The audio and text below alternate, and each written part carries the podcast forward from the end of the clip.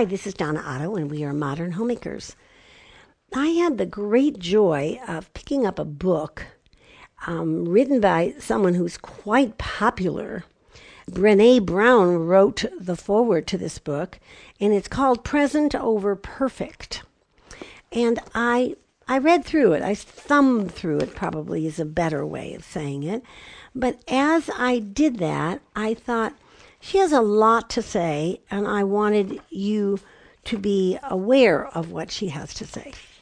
And so, um, a distillation of her thoughts and my thoughts about this notion.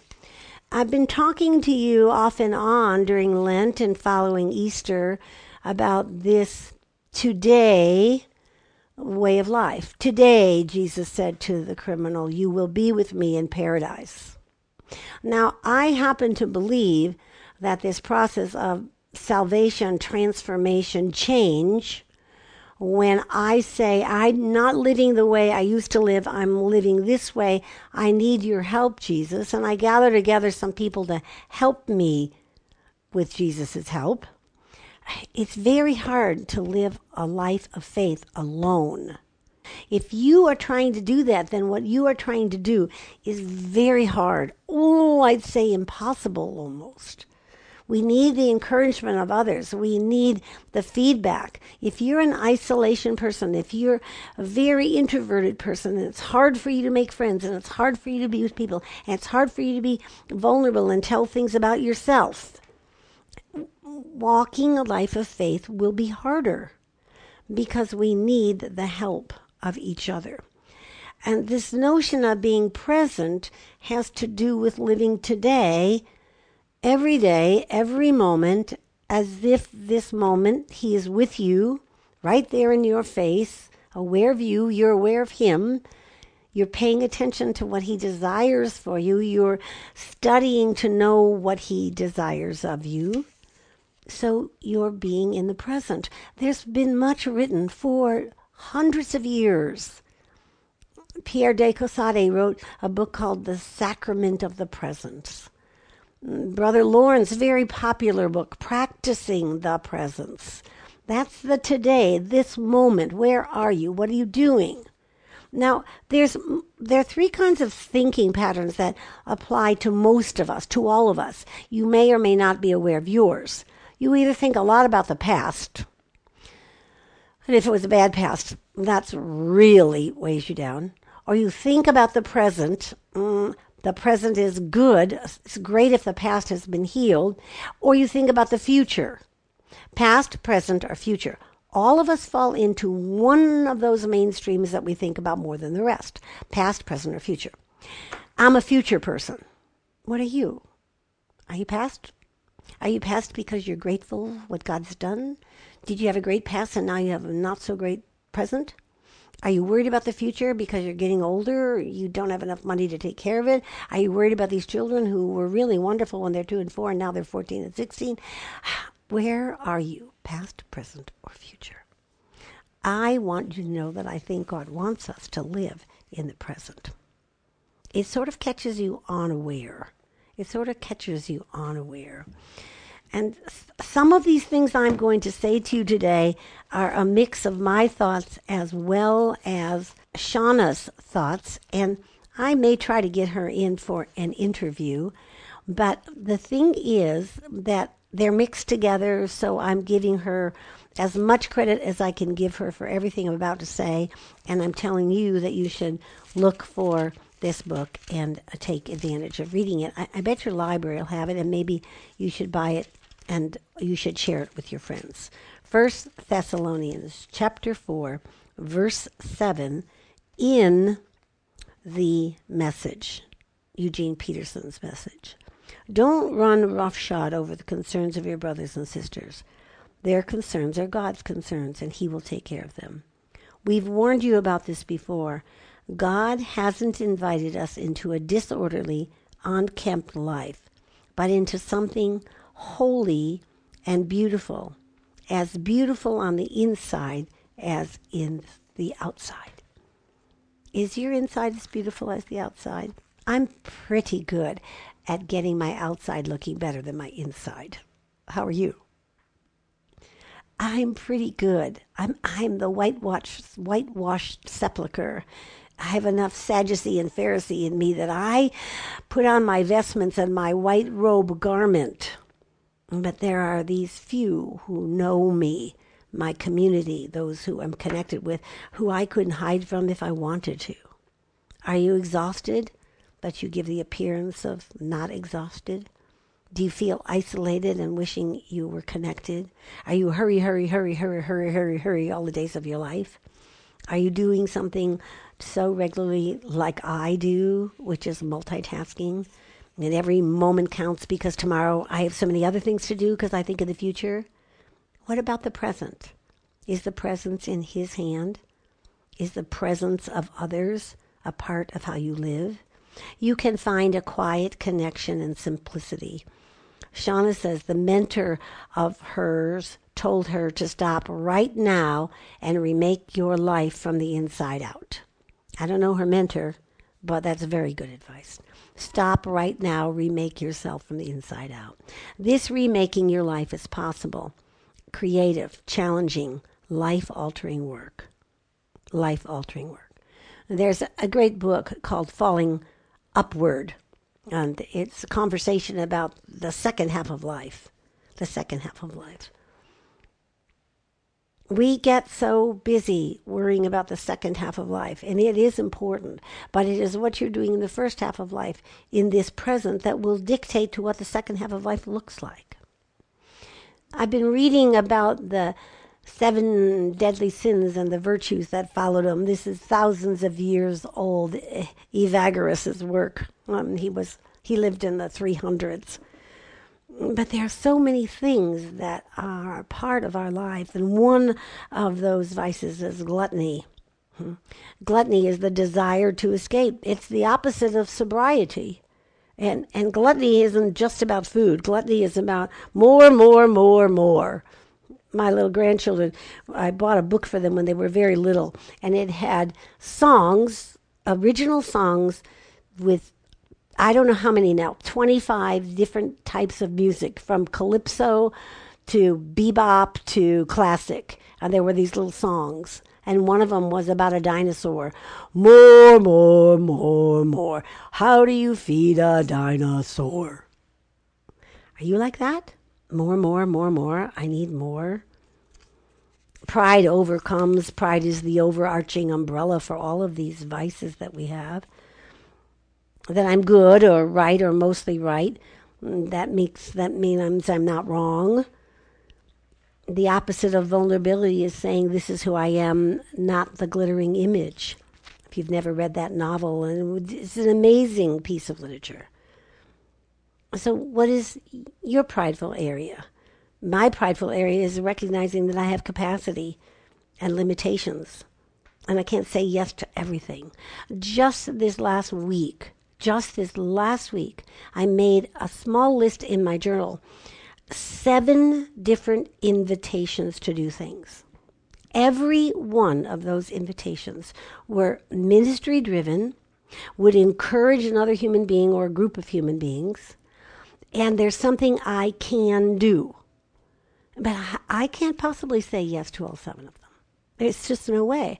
It's hard to say no. We want to say yes to everything.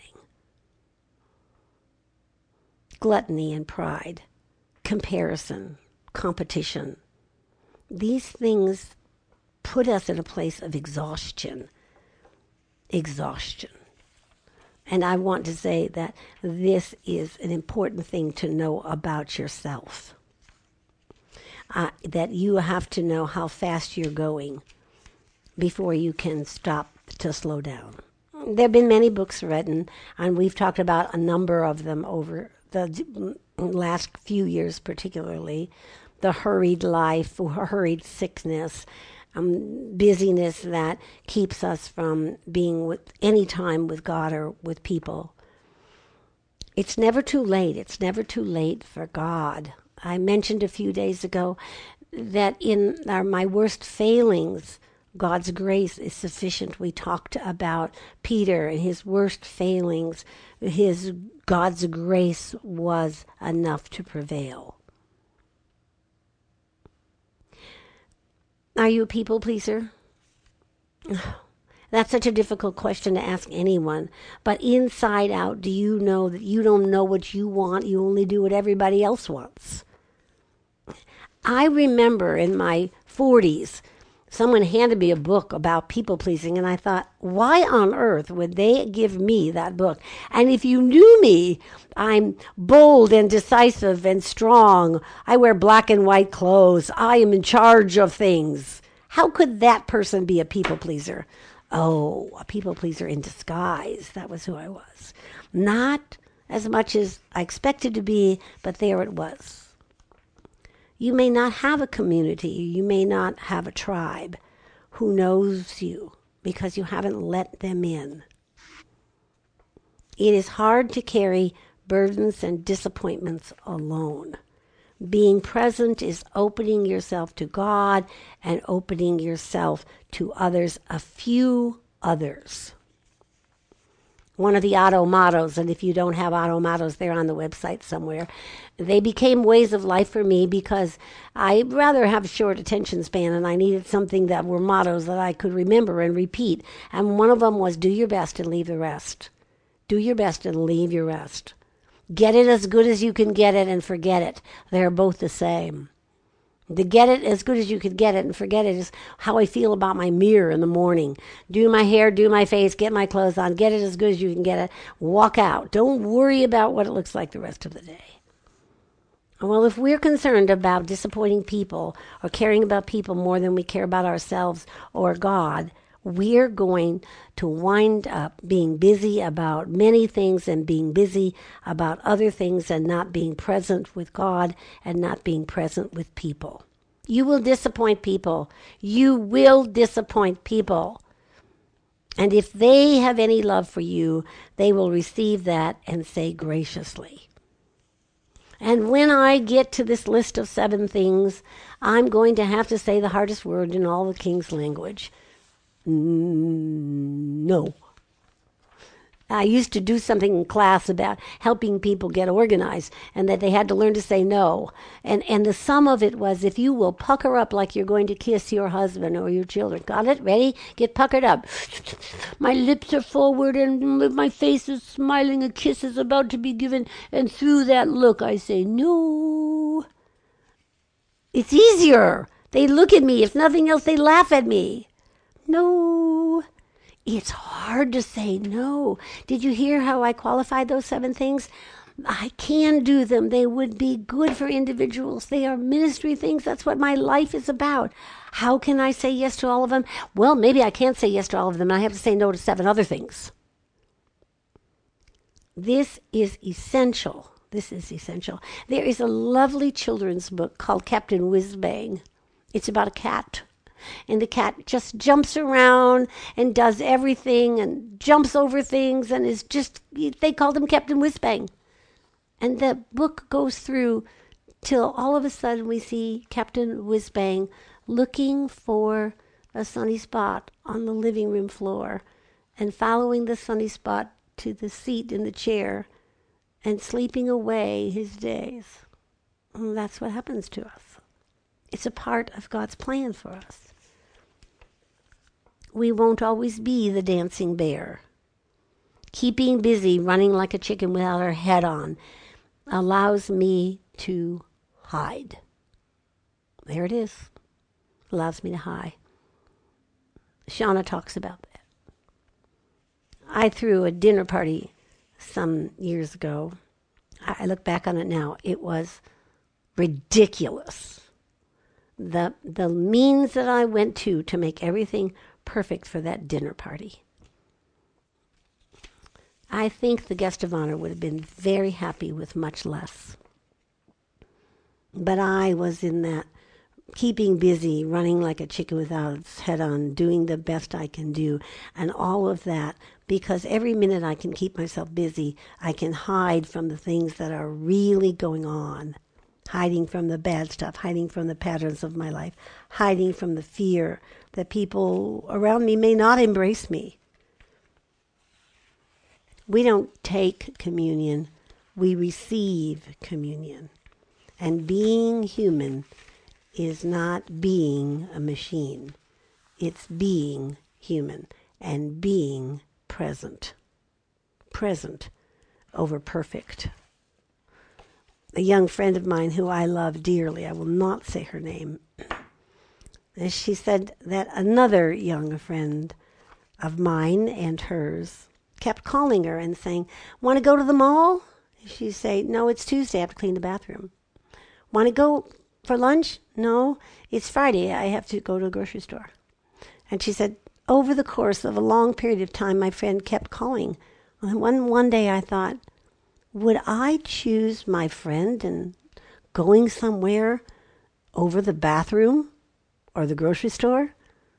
There was time for people. She said, I began to understand that people mattered. Now, there's a tension there, as you can hear. Too much people and not enough taking care of yourself and your place. Being in the present, being in the present over being perfect in home, in relationships, and what you think of yourself. Being in the present is more important than being perfect. Thank you, Shauna, for that great title, Being Perfect. A dear friend of mine who's in the industry of helping people calls herself a recovering perfectionist. I told her that I was stealing her coin because I am a recovering perfectionist. Perfect it always looks good to me. My husband often says to me, You do so well. You do so well. You get 75% of it, and then you perseverate on the other 25% that doesn't even need to be done. Oh, I know he's right. And I take his advice, and I'm still recovering. But I do know that being in the present and being with Jesus is more important. Being in the present and being with people. Remember God's two great commandments love God and love others. And they're more important than all the rushing around to make things look perfect. So here's my challenge. Will you pause long enough today to ask yourself one question? Do I live past, present, or future? I guess it's two questions. And do I want to live in the present? I pray the answer is yes, and you'll hear what the Lord is calling you to do. Remember, the common begin and the uncommon finish. Go out and make it a very uncommon day of living in the present.